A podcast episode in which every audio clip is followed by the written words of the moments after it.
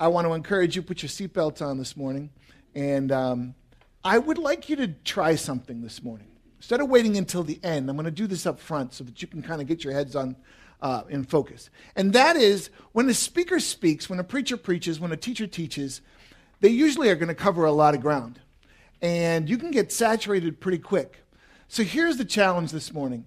If you would just open your heart to the Holy Spirit right now and ask Him for one nugget, something that will resonate with you, something that you can take home and chew on all week, that will provide life, that will provide hope, that will provide refreshment, that will do what you needed to do in your life instead of trying to capture all the nuggets that come out. Because the word is alive and active, right?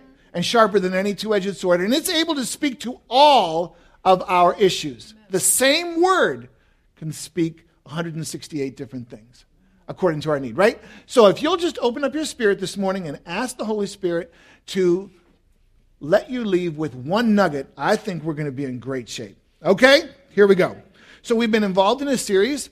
Pastor Phil came up with uh, this awesome little series on how to tame the little foxes out of Song of Solomon. There are these things in life that if we're not careful about, they'll just nip away. Nip, nip, nip, nip, nip, nip, nip. And one little nip's no big deal. But you put 10, 50, 100 little nips, and there's, you know, it's chewing away till eventually it can sever a relationship. It can break down confidence. It can destroy you. In fact, the scripture says, catch all the foxes, those little foxes, before they ruin the vineyard of love, for the grapevines are blossoming. Okay, so we want to make sure that we take a practical look at the Word of God throughout this month of July. And, um, uh, that's what we're doing. So last week, Pastor Phil tackled the little fox of frustration. This week, we're going to go after the fox of disappointment. And next week, when Pastor Phil comes back all refreshed and, and energized, he's going to talk about the fox of unfair treatment. Okay. So the big idea here is that there are some things that we're going to be able to solve, some tension, some, some conflict, some issues they're solvable, they're resolvable. You can actually bring them to a resolution and walk away and it's done. There are quite a few things, however, that will not be resolved. We simply need to cope with them. We need to manage them. We need to live with things untied. How many of you are the kind of guys or women that just like to tie things up and leave them? And untied things drive you nuts. Okay. If you're that kind of person, I will do my best to fill in the blanks as we go along, okay? But if we get by a blank, you have all my permission to raise your hand and say, ah, excuse me, that blank back there? Because I know that if we leave without filling in that blank, it'll ruin your day, possibly your week, and I wouldn't want that. Okay. So, this is what we know. As a psychotherapist now, after being a pastor for 35 years and doing a lot of counseling, we know that in any marriage relationship, one third of your relationship with your spouse is going to be conflict. And we know of that one third of conflict, two thirds will never be resolved. Ooh, that sounds ugly, doesn't it? Like, but it's true. It's what we've all been living with. I celebrate my 33rd year, uh, 33rd year of marriage to my beautiful wife, Liz. Yeah. And let me tell you what, two thirds never gets resolved. She likes blue. I love pink, or pink and blue, or whatever it is. And you know what? What do we end up painting the kitchen purple? Like, what do you do with that? Sometimes you just need to learn to manage the unresolvable things in life. And that's what we're trying to do here today. The, the fox of disappointment, there are going to be some disappointments you're going to be able to resolve, and some you won't. And so let's talk about today some ways that we can get through the next week, the next month, the next couple years, the next part of our life with disappointment in a way that we either get to solve it or, and resolve it, or we get to manage it in a healthy way so that it doesn't ruin what God's got planned for us. Okay? So, in order to do this, I've picked the story of Joseph. This is an amazing guy. He had all the reason in the world to be disappointed. Think about it. His family is not unlike a lot of families like uh, are today. He comes from a blended family. I come from a blended family. I left home when I was 14 and uh, moved in with another family, and through sort of osmosis, they now become my, my kids' grandparents, and, you know, so I get that. So Joseph was not unlike that. His dad had a bunch of wives. And it was through his favorite wife, after fathering many other children, that Joseph was born. He had 11 brothers that we know of that were really not too keen on Joseph because he was daddy's favorite, because his mommy was to his daddy's favorite. On top of this, we know that Joseph was good looking and he was gifted. How many of you, uh, just by show of hands, know that you're not gifted in very much? On the other hand, how many of you know that you, there are things that you do well? Raise your hand. Listen, that should be all of us because all of us have something that we do well. Okay, and we need to be upfront with that. The problem with gifted kids is that they are usually very aware of it at a young age. And, and it's tough. It's tough because you get kind of separated out from the mainstream because you're good at this or you're good at that or you're really good at something and everybody's jealous of you and you're thinking, why? Why, why do I have to be stuck with this? Because it makes me different from all the other kids. And it was true for Joseph. Joseph could hear from God in ways that most people don't. He could interpret dreams and he could foresee and foretell sort of what was going to happen in the future. And so he had a couple of these dreams and he told them to his family. And unfortunately, the dreams weren't, you know, to their brother's liking for sure. The dreams had something to do with Joseph being there and his brothers bowing down before him and worshiping him or doing something like that. And his brothers did not appreciate it. And his dad, in fact, was a little miffed by it too, but he didn't say much. He, he ended up giving Joseph yet another reason to be separated from the family. He gave him a coat of many colors by saying, Here, Joseph, you're my, you're my, you're my special kid. I'm going to give you this coat to make you even stand out more. Well, it happened that uh, Joseph's older brothers were away keeping care of the sheep, and dad sent Joseph off to, to have a message for them. And when they saw him coming, they decided, this is it. We're getting rid of this kid. And so they're actually going to kill him. And one of his older brothers talked them into not quite killing him, but putting him in uh, a dried cistern. So they threw him down into the pit. And uh, lo and behold, what should happen? But a bunch of people traveling to a far distant land were coming along and they decided, we'll sell him into slavery. And so, for a, a, few cents or shekels or pennies or dollars or something, they sold him to these traveling guys. And these guys bought Joseph, took him to Egypt, and sold him into slavery into the house of Potiphar. Potiphar quickly discovered that Joseph was a gifted kid, could really do organizational stuff quite well, and gave him charge of his household. And God blessed Joseph. Well, we know he was good looking because Potiphar's wife kind of got keen on Joseph. And so she kept pressing him to sleep with her. And Joseph would say to her, Look, your husband has given me everything. Why would I do this terrible thing to him by sleeping with you? Why would I dishonor him, dishonor God? No, come on. Put it out of your head one day. She just wouldn't take no for an answer. She would just press him she grabbed him and she said, Sleep with me. And he was like, Oh my gosh, this is terrible. He just left. And he left his cloak in her hands. So, not to be embarrassed, she falsely accuses Joseph of trying to rape her. And so, Potiphar, her husband, of course, I think Potiphar kind of knew about his wife. I really do. I kind of had that feeling. But what I was going to do, you know? So he had to put Joseph in jail, falsely accused of, of molesting his wife. And there, Joseph uh, what are you going to do? Rot in prison, right? No. Joseph decides that he's going to continue doing what he does best, and that is managing people and managing stuff. And so clearly the warden saw his gifting, gave him charge of the prison. He raises, rises up into the ranks, and he continues to do that little dream interpretation thing. And uh, Pharaoh had two people that he fell out of favor with for some reason. Maybe they got drunk at a banquet or something like that, and they didn't show up and do exactly what he wanted. I have no idea. But they ended up in prison. One was a baker, and one was a cupbearer. The baker being the guy that bakes, and the cupbearer being the guy that tastes everything before it's given to the Pharaoh so that if there's poison in it, he drops dead first. Great job. Mm.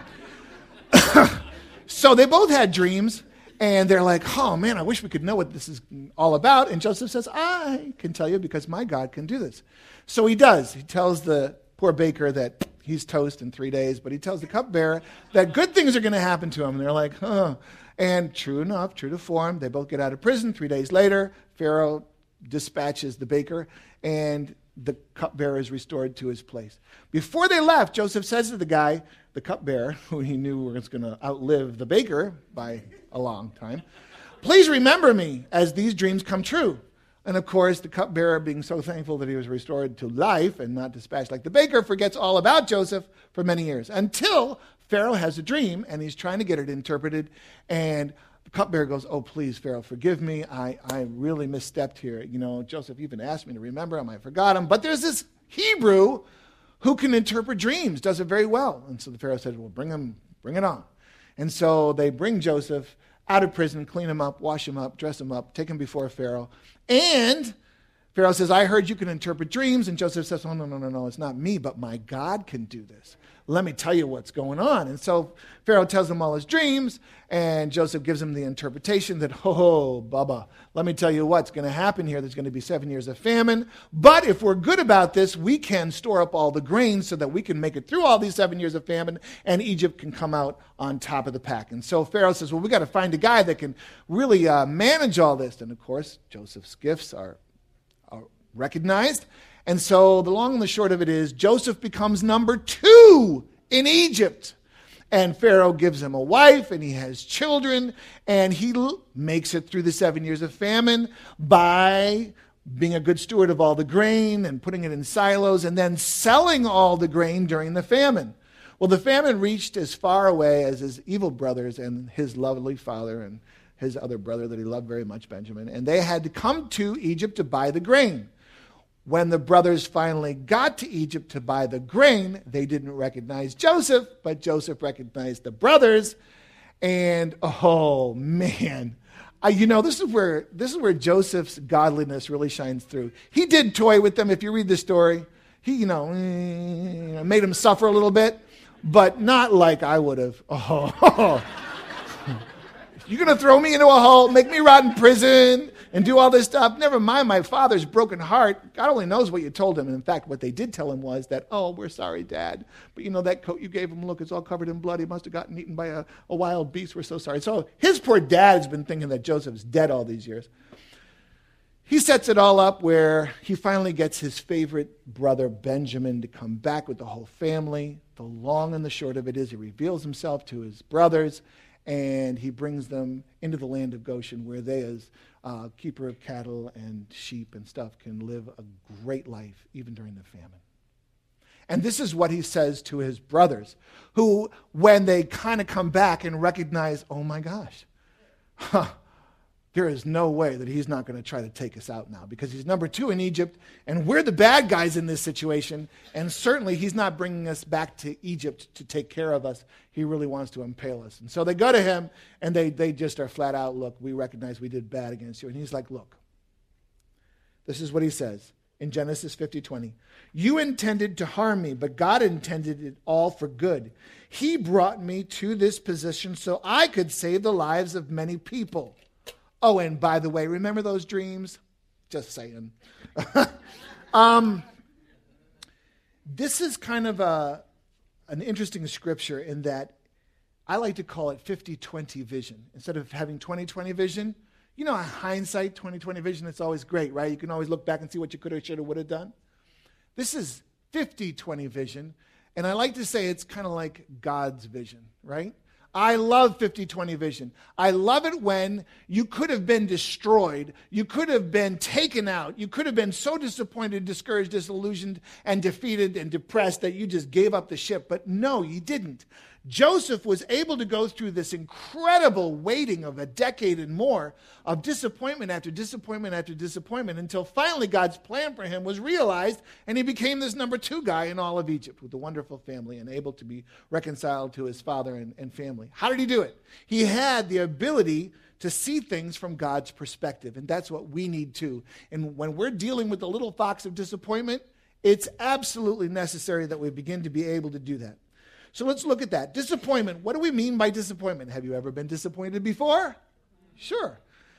I re kind of framed this by saying disappointment is unmet expectations. When you expect something to happen or be a certain way and it doesn't happen, or it doesn't turn out the way you think it should have or you thought it would, you get disappointed, right? Okay. So let's look at some of the causes of disappointment or unmet expectations. Number one, the expectations are not shared. Or, in this sense, they're either not shared, uh, they're not in agreement with you. You have certain expectations that other people don't agree with, as in his brothers, or you have not communicated your expectations to those that you're living with a spouse, a child, a boss, a neighbor, or somebody. They're not communicated. But in any way you take it, they're uh, the causes of disappointment are expectations that are not shared. So, certainly with Joseph's brothers, we understand that they did not agree with his expectations that one day that they would be bowing down before him. But let's look at the not shared in terms of the practical uh, application to us in our lives. What happens when we don't share our expectations with, say, our spouse or somebody that we're close to, a brother or a sister or, or, or somebody that's a really good friend? Um, from a couple standpoint, you can say something and mean something totally different. If my wife says, Oh, I'll be there in a second,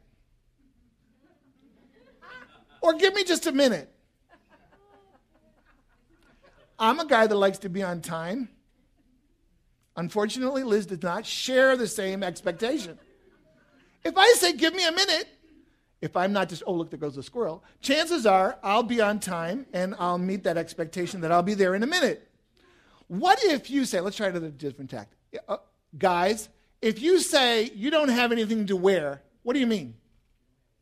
Nothing's clean, Nothing's clean right. Ladies, if you say, I don't have anything to wear, what could you mean? The same three words I have nothing to wear. Five words. we both say them, and we mean very different things. Therefore, our expectations to fulfilling that problem are going to be very different. Unless we communicate what it is we mean by what it is we say, our expectations are not going to be shared, and we're going to get into some hot water. How many of you spouses out there can say, Amen? And it's not just true for married folk, it's true for single folk too. We need to communicate what it is we need or what we want in a way that people can understand. Otherwise, we are going to be disappointed. Sometimes disappointment is unavoidable. You come to a meeting, you have solutions, and so does everybody else, and their solutions get picked and not yours. You're disappointed because your idea didn't float the boat. Oh well. You got to learn how to go with the flow. Number two, expectations that are unrealistic. If you have unrealistic expectations, chances are you're going to be disappointed somewhere along the line. I am 57, therefore I'm a child of the 60s, and the 60s followed the 50s. And for those of you that are so young, you don't know what the 50s were about.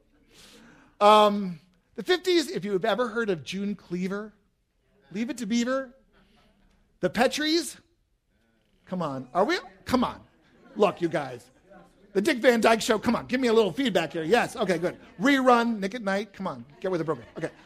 So these, these were symbols of the 50s and 60s of perfect families where everything was like, whew.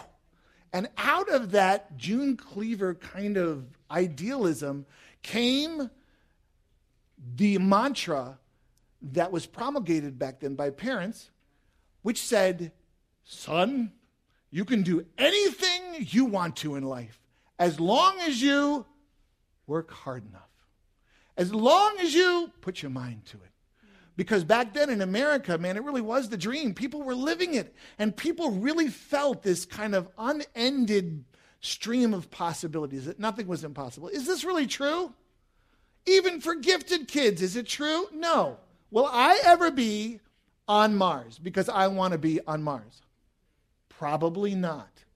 Even if I try really hard, if I put my mind to it, I'm never going to raise the bazillions of dollars it's going to take to be a sp- space explorer, which some guys are doing. But they're not at Mars yet. They're only, what, out in outer space. So chances are I'm going to be disappointed. There are those kind of expectations that we have that, if they're not realistic, can be shot down and you can become disappointed. Well, what about the scripture that says I can do all things in Christ? That sounds kind of familiar, doesn't it? Well, let's look at that. Because certainly there are expectations that Christ has for us, that God has for us, that can sound totally unrealistic.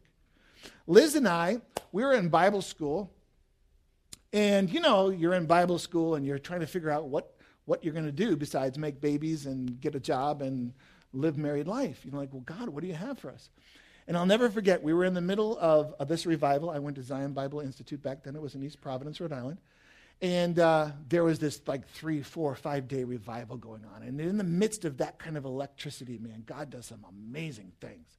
Really amazing. And one of the amazing things he did was he spoke to my heart and he gave me my calling in life. He said, Brian, I want you to be a parent to thousands of children. I thought, well, that could be fun. but what exactly do you mean by that? And so it was Liz's and my job to try to figure that out. What did it mean to be the parent of thousands of children? Back then, we're talking the late 70s, early 80s. Um, children's pastors weren't really a known entity back then. It's certainly in the assemblies of God. So we went up and down the East Coast interviewing with different programs that had women in it, that had children, guys, families, like you know, coming alongside rehabs, just trying to figure out where God wanted us. Well, the truth was that God wanted me to become a children's pastor. And so, as I parsed that all out, I became an assistant pastor with one of the guys that I had graduated Bible school with. And I came alongside as an assistant pastor with the agreement that when we grew to be large enough, they would hire me to be a children's pastor, whatever that meant. And as the dream went on, I became one of the first ordained children's pastors in the southern New England district of the Assemblies of God. And God's vision was fulfilled. And there would be other expectations that he would have for me about being a missionary, which eventually came to pass. Um, but it didn't really look right because by then I was in Argentina and I was doing a lot of stuff in South America with the Argentine revival. And the vision was that I'd be placing my hand on little black children. There is a breakdown here because in Argentina, there are not too many black people. And so it didn't really make sense until years later, I went to be prayed for and to be commissioned as a nationally appointed home missionary to the inner city of Providence, Rhode Island, where our population was almost exclusively African American. And as they were praying for me, I was I screamed. I was like, oh, "This is it! Did I say that? this is the fulfillment of that vision that God gave us. It sounded unrealistic, but in reality, I just couldn't see the whole picture yet. So, this is kind of what we're talking about for you right now in this moment. If God gives you a vision or a plan that you can't quite understand, how do you know if something is God's will? If you're a brand new Christian, you might want to write these things down. This is not a perfect, this is just an opinion, but I'll give you five little flags that you try to get a majority of in order to discern is this really what God wants me to do, or is this what I want to do? Like if you're buying a house, buying a car, marrying somebody, changing a job, doing something big, not like what kind of tie should I wear? Like if people still wear ties. Sorry, Mark, where are you? I know you're out there. Mark Deanna still wears a tie. Let's hear it from Mark. There he is. Yeah. Go, Mark. Go, Mark. Um, we're talking about the big things, right? So here we go. They are, does the word confirm it? God's word will confirm God's will for your life. Do you have an inner peace about, the, oh yeah, man, I love her. I got a great inner peace. Okay, well, that's only flag number two. God will tip his hand supernaturally to make a way where there is no way. He'll close doors you'll never be able to open, and he will open doors you'll never be able to close. Third one. Fourth one, the spiritual authority in your life will give their blessing. And finally, if you're married, your spouse will give their blessing. And what I'm saying is, if you can get like four out of five of these, chances are, yeah, I would pursue it as God's will in your life. God can move or steer a moving car better than he can a parked one. Right? So Go after what you believe God's dream for you is. Chances are, if it's God's dream, it's going to be much bigger than you are. And it's going to seem impossible. But don't give up. Just go for it. That's what I believe Joseph was doing this whole time. I believe that God gave him a vision of what would happen someday. And so when he was sold into slavery, when he was put in jail, when he was falsely accused, I believe he kept God's vision in front of him, what God said would be true, and he kept moving towards that. Keeping expectations in line with God's plan will keep them realistic for you. Okay, let's look at some healthy strategies for managing disappointment because we all have them. And so, what are we practically supposed to do with them? Number one, may I suggest that you express your disappointment to God? Amen. So many Christians are, I can't tell that to God. Trust me. There ain't nothing that God has not heard, not seen. You can tell him. He's a big God. He's able to deal with it. What does it do when I express my disappointment to God? Well, what did it do for David in Psalm 22? He poured out his heart to God and he said, Every day I call to you, my God, but you do not answer me. The, the, the heavens are silent here. Come on, what's going on? I'm supposed to be a, God, a man after your own heart. I'm supposed to do all these things. And I come back and my, my whole town is torched. My wife and kids are gone. I'm calling out to you, but I'm not hearing from you. I'm disappointed. You're supposed to be there for me. What does expressing your disappointment do when you express it to God? It prepares you to experience God's love and his comfort. If you have the idea that God enjoys you writhing in pain and in frustration, you are wrong. Life throws at us things that make us writhe and make us uncomfortable and cause us to suffer, but that is not God's delight. God's delight for you is not to suffer. He allows suffering but that is not necessarily what he takes pleasure in. So it allows you to experience God's love and comfort as you get through that. It reminds you that God is still in control and that He has the highest good for you in mind. All good and perfect gifts come down from the Father of lights, in whom there is no turning, no shadow of turning. You know that every good and perfect thing is from God. And when He looks at you, can I remind you that you are special to Him? He is especially fond of you this morning. You may not be especially fond of you because you know what you've been doing all week. You've been knowing what you've been thinking all week. But God is. God is especially fond of you. And when you begin to express your disappointment to God, you can be reminded that this is true. Some of you might not have an active prayer life. You don't have a, a, way of communicating to God. Can I give you a real simple little formula? This is not the only one in the world. I've said it before. I'll say it again because it works for me. It's ACTS. This is just a way of approaching God in prayer. A, adore Him, like we were doing in worship. Mighty God, Savior, you know, you're awesome. There's no other name under heaven by which man must be saved. You're bragging on God. On the count of three, just say one word and brag on God. God you are. Ready? One, two, three. There you go. You're bragging on God. That's adoring God. That's letting Him know what you think about Him, apart from the fact that you're disappointed. All the good things about Him, right? C, confess. You've fallen short. You've, you haven't really kind of done what you think you know that God wants you to do. Tell Him. What do you think about as a dad if my kids come to me first before I discover it myself? And they tell me, Dad, I, I didn't quite do this right. In fact, I really messed up.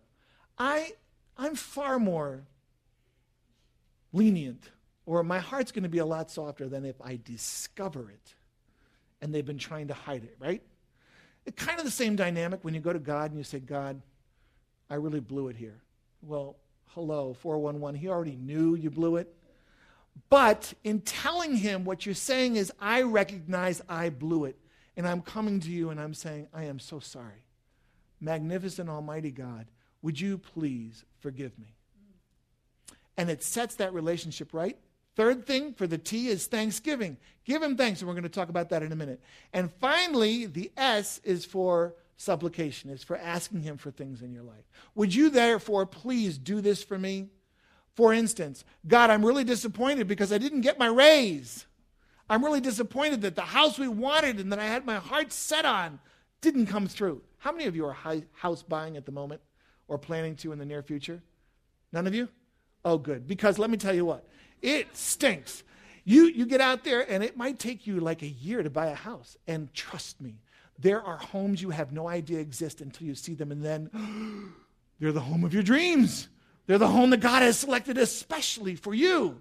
And then it gets sold out from underneath you. Nope, that wasn't it. It's disappointment after disappointment. It's a terrible thing. Until you find the right one, and then you land there, and then you can cruise into AARP land if that's what your plan is, and you can have a great time. But it is kind of a disappointing sort of thing to do. and you're asking God with ACTS to supply your needs, to give you what you want. Maybe it's the house, maybe it's this. Um, and if a house passes and it gets sold, you get the opportunity to ask God to give you a new goal. Okay, clearly that wasn't what you had in plan for me. Could you refocus me into the next thing? Okay, are you with me? Number two, we need to practice thankfulness, which allows for the ability to reframe. It's always a choice. Joy and thankfulness are always a choice. Living through Auschwitz, being in a concentration camp, very desolate, very depressing, very awful, and yet there were people that still made it a choice to be grateful and to be thankful that they were still on the side of the dirt, and then they worked them way up from there. Thankfulness sets our minds into God's perspective. When you're disappointed, chances are you're not feeling very godly. Certainly, we're not sounding very godly. um, and thankfulness kind of reorients us to be more godly. Even though the fig trees have no blossoms, Habakkuk said, yet I will rejoice in the Lord. He was choosing to be thankful. He was choosing to reorient himself. Third, seek contentment, not circumstances. Circumstances are going to change and they're going to cause you disappointment. But as with Paul, if you can say, I am learning to be content, you have a better shot at being disappointed less often. What do I mean by contentment? It's not getting what you want, but wanting what you have. Right. Think about it. We're such a society today that we want what we want when we want it, and we feel entitled to get it, that when we don't get it, we're disappointed. Like, hey, where's mine? I want to get me mine. I want to get it now. I have to wait a year? I have to save up to buy this thing? No, I think I'll go and rent it. And that way I can have it now, even though I'm going to pay five times more than what that object is worth. We make crazy decisions based on circumstances and based on entitlement to get what we want when we want it, instead of learning to be content with what we have. So, let's get into some consequences of untamed disappointment. Here's where we're going to spend some time. Untamed disappointment leads, first of all, to anger. May I ask you, as I do all people eventually that come to my office, I, I usually have a check in system that I run by them, being a cognitive guy. I like to know where people are on a scale of 1 to 10. Um, and so I'll ask them, so what's your mood? If 1 is dark and 10 is bright for the last two weeks, where is your mood? Oh, it's a 3. Okay, so they've been kind of down. Oh, it's a 9. They've been kind of up. Okay, I get that. I also ask people on a fairly regular basis, how many angry outbursts have you had this week? You don't need to raise your hand, but how many have you had? Get the number in your mind. Is it one? None? Five? Six? I can't remember how many. There have been too many. Right? Anger is a part of life. It's a part of all of our lives, but it's one of those little things that manifests itself after disappointment that can really take you down. The scripture that goes with this is don't sin by letting anger gain control over you. Don't let the sun go down while you're still angry, for anger gives a mighty foothold to the devil. That's our current New Living Translation. I think that King James said it better. He said, Go ahead, be angry, but don't sin. Don't let the anger go down. Don't let the sun go down on your anger. Right? Anger a lot of what I do, both as a pastor and as a psychotherapist, is help people cope with anger. The Bible is saying you're going to be angry, but it's saying don't let it get control over you. I don't know how many of you experience road rage. Hi, my name is Brian, and I experience road rage, much to the disheartenment of my family. So, the last time it really happened to great ugly consequences was we were in Towson, the kids were in our little minivan, and Liz was in the seat next to me. And if you want to trigger my road rage, just flip me the bird. For no apparent reason. Just shoot me the bird. If you happen to be a guy, I can live with it. If you're a woman, I don't know why it's so disrespectful if it's a woman with me. And if you happen to have children in the car with you when you do it to me, I'm going to kill you. That's it. And unfortunately, I go from zero to stupid really quickly. I mean, just like, we were in the Towson roundabout, and this really like nasty looking lady cuts in front of me. She flips me the bird, and she has children in the car.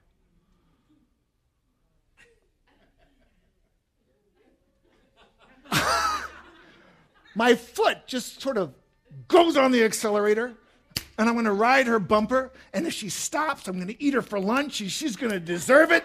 And all these things are going through my head. And I'm a pastor.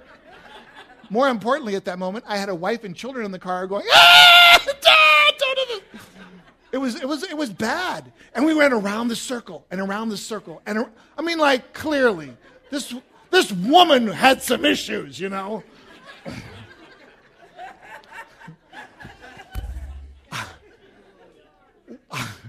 I'm so embarrassed.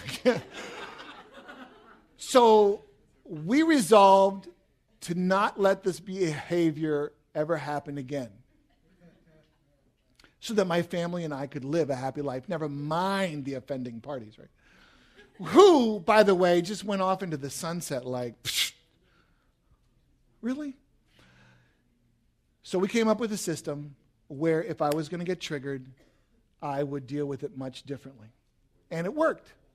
Uh, I still get road rage, but I have a way of disconnecting really quickly so that whole thing doesn't go from here to stupid. It just, that's it. That's what, that's what happens. And I'll be glad to share that with you on a personal level if you'd like. But what do you do with anger so that it doesn't get control over you? First thing we need to do is we need to understand that anger is the manifestation of something that's behind it. Let's look at this chart real quick. These are the things that actually get you angry. They are possibly shame, sadness, fear, frustration, guilt, worry, embarrassment, jealousy, hurt, anxiety. Pick one. What's your trigger? We all have one. Know what it is so that you can be prepared. So that when you get absolutely angry out of your mind next time, you're not just getting angry, it's because you're hurt. It's because you're disappointed. It's because you're worried. It's because you're anxious. It's because you're, and, and oh, I can see all your faces now. You're going, oh yeah, oh my gosh.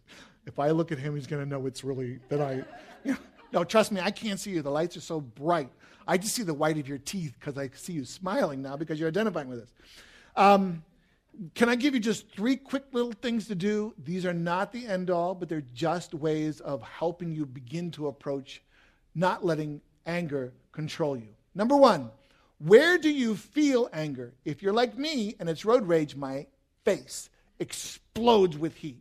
It's just like, boom, everything rushes to my head. And it's like, that's why people see red. That's why people are called hotheads.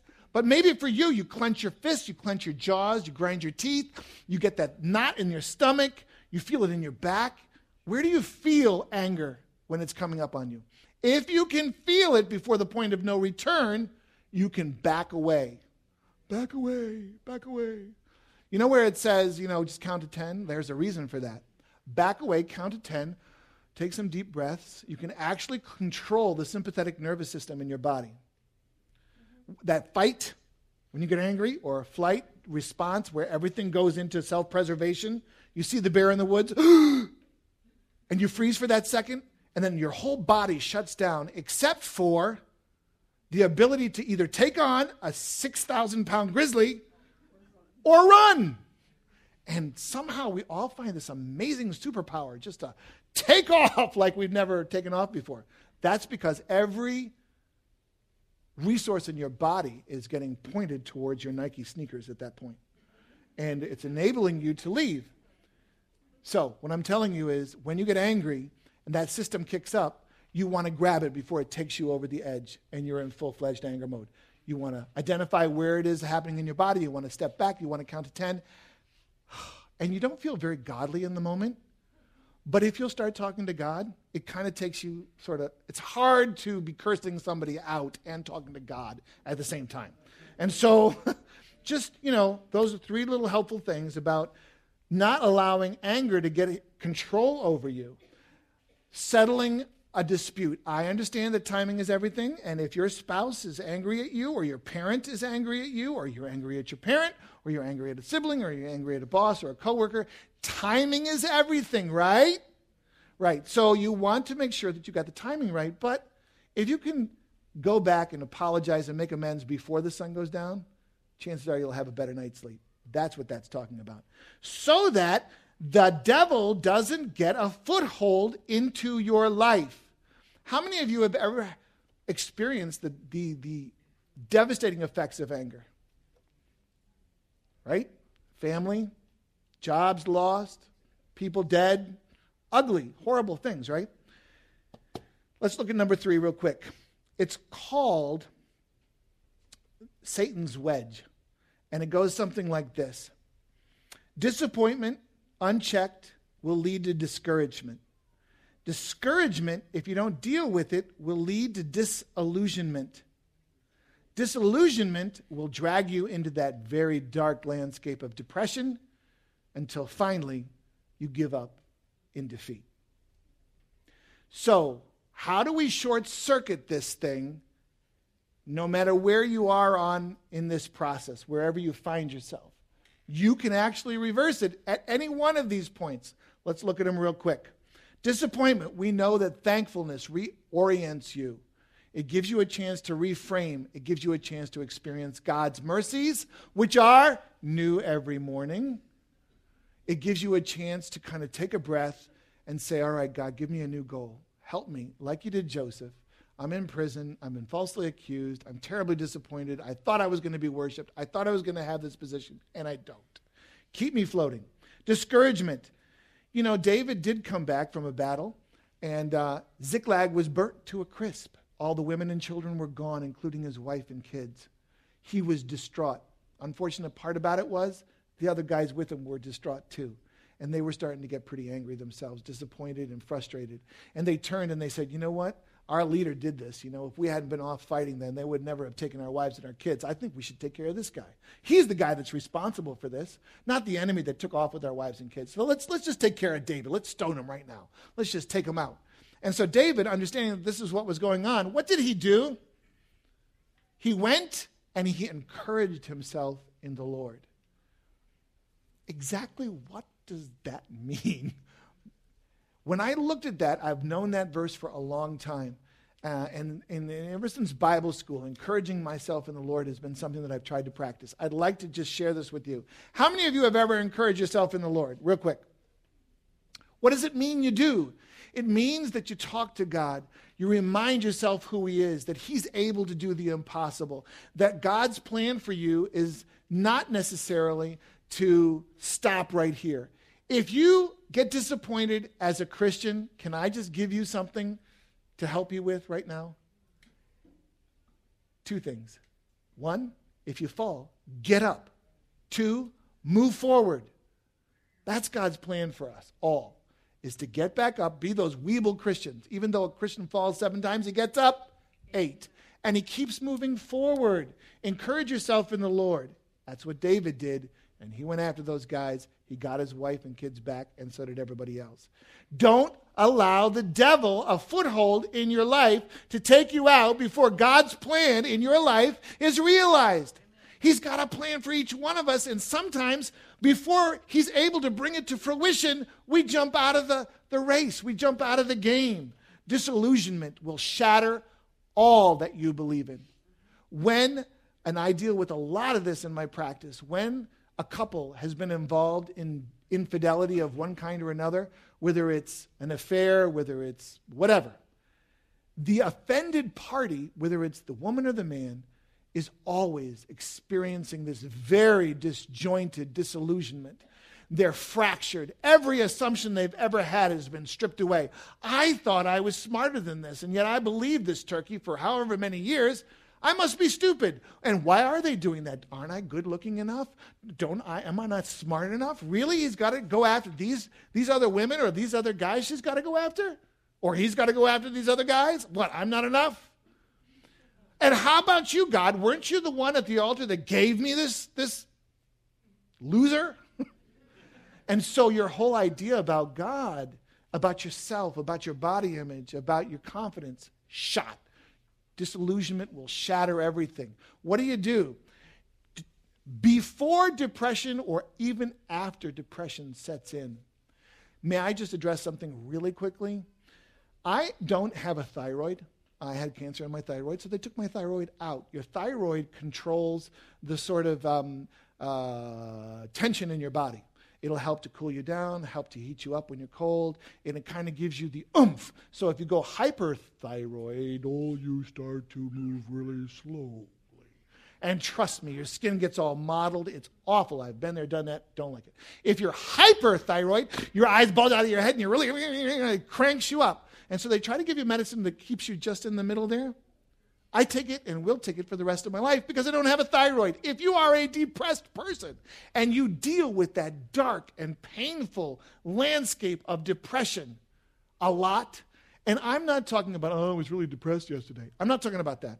I'm talking about you don't get up in the morning, you don't eat, you don't want to talk to anybody, you don't want any lights on in the room, you don't want to have sex with your spouse, you don't want to do anything enjoyable, not just for a moment not just a minute, but for days and days. How many of you? Yeah. There are a number of you in this room that know that dark landscape. Listen, if that's you, and somebody has told you that without faith, you're never going to get well again, that if you, you depend on an antidepressant to help you out of that landscape, you're not trusting God. Can I just say right now, I do not agree with that theology. That God will use medication for all of us if we need it. And there is nothing wrong with taking an antidepressant. If that's what helps you get out of that landscape, trust me, if you've never known anybody that's ultimately very depressed, it's horrible. And so we want to help these guys, right? So if that's you, understand this.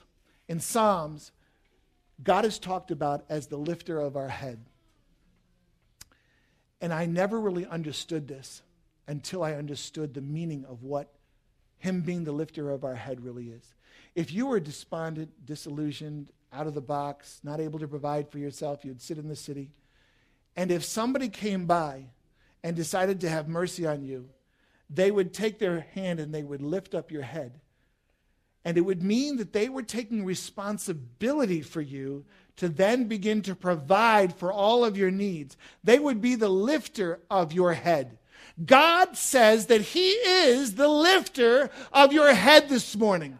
And it doesn't matter how depressed, it doesn't matter how disillusioned or how shattered or how broken life has become for you. He declares today that He wants to be and will be, if you will invite Him, to be the lifter of your head. He will take provision for you, He will make a way where there is no way. As far as the bottom line defeat here, I got some news in case you haven't heard. My Jesus did what only Jesus and God could do 2,000 years ago when he hung on the cross. He died giving up his life for you and me so that he could descend into hell and take the keys to death and life and win ultimately over the devil. The devil has one job, and his job is to come and do what? Three things Steal, kill, and destroy. Absolutely right. But the rest of that scripture says, and I have come to do what? To give life and that more abundantly.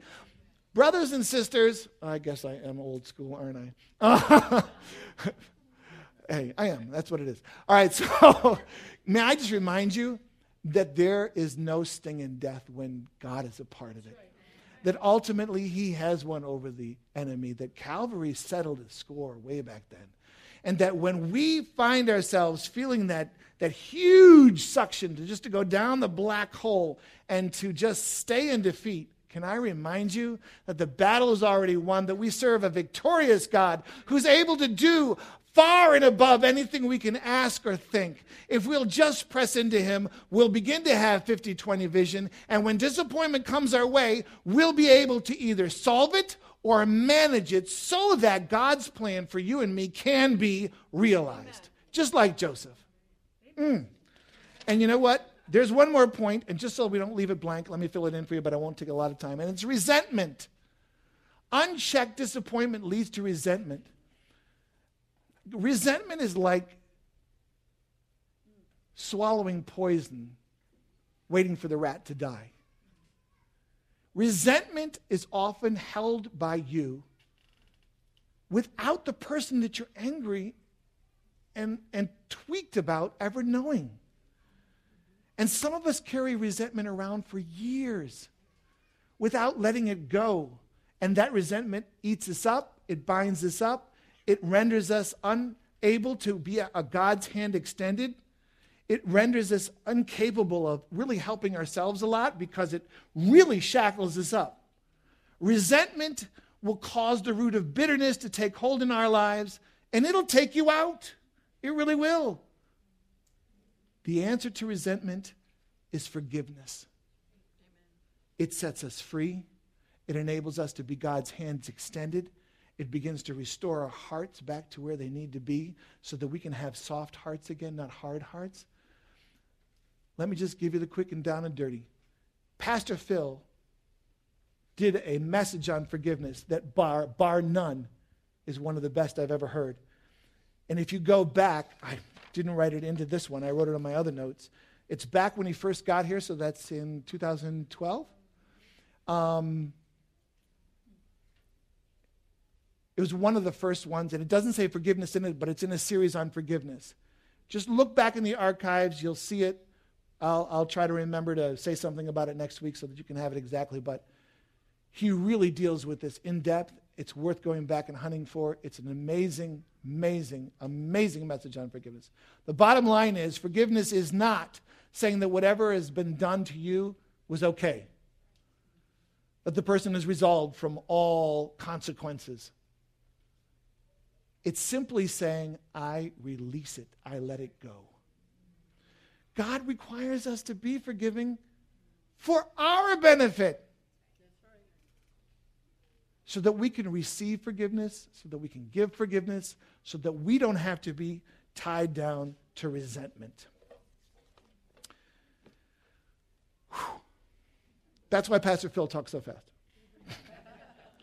I'm just saying, it's great, great, great series. I'm so glad he involved me in this process. Listen, there's at least one thing that resonates with your spirit today. There's a lot that went into today, but maybe there's only one thing. What's the one thing the Holy Spirit's inviting you to do today? That's the way I want to close this, this time. Our prayer team's going to come, the worship team's going to come back. We're going to give you a little chance just to sit in His presence, just to kind of wrestle with the idea that, you know what? You have choices. You have some responsibility in how you respond to disappointment. And one of the things that we said today is resonating with your spirit. And it probably is not something that you think is very easy to do or very pleasant to do or even maybe possible to do. But can I remind you that we serve a God where nothing is impossible for him? Where he says that he will be our good shepherd, that he will comfort us, that he will restore us beside still waters, that he will provide us a table in the presence of our enemies. He will be the lifter of our head. So as you face whatever it is that the Holy Spirit is asking you to do, remember that you're not in it alone. And if perchance you don't have a relationship with God, maybe you're here for the first time and you just heard about us and you're just here because you thought maybe there'd be something here for you? Can I invite you to begin a relationship with Jesus today?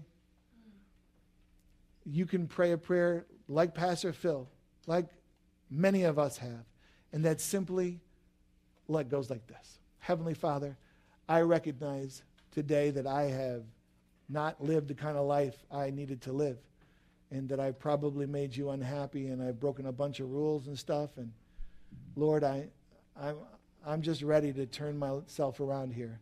But I don't know how. I don't know how this looks. I don't know what to do. Try this. Try just telling him, I'm sorry. Will you forgive me? Begin to lead me in the way that I should go, and I'll follow you so that I can become this fully developed follower of you, that I can become the person that you originally created me to be where sin doesn't have a foothold in my life and isn't totally overwhelming me. Listen to me, it doesn't matter if the issues that you're struggling with today are normally things that are scoffed at, whether they're addictions or bad, bad choices or things that happen to you that you didn't choose to have happen. God doesn't base his forgiveness on anything but in this moment when you ask him to come into your life and to forgive you of your past and to give you a fresh start. No abuse, no awful separations in relationships like divorce or death can come between what God has for you and his love for you if you'll invite him today. He will answer that. Heavenly Father, I thank you for today. I thank you for giving us tools to deal with things like disappointment and frustration and anger. Lord, I thank you that your word gives us good instructions on how to deal with these things. And I just pray today that as we wrestle with what your Holy Spirit is asking us to do, we would get some answers. We would, we would be able to get back up and to be moving forward.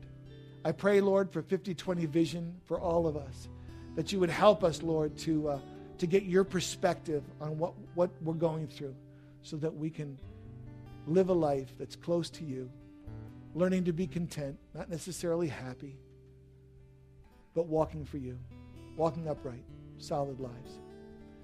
So as the worship team begins to play, prayer teams over here, you can sit in your seat. All I ask you to do is to honestly ask yourself, what do you believe the Holy Spirit is asking you to respond to today? And to respond to it. Do what he's asking you to do.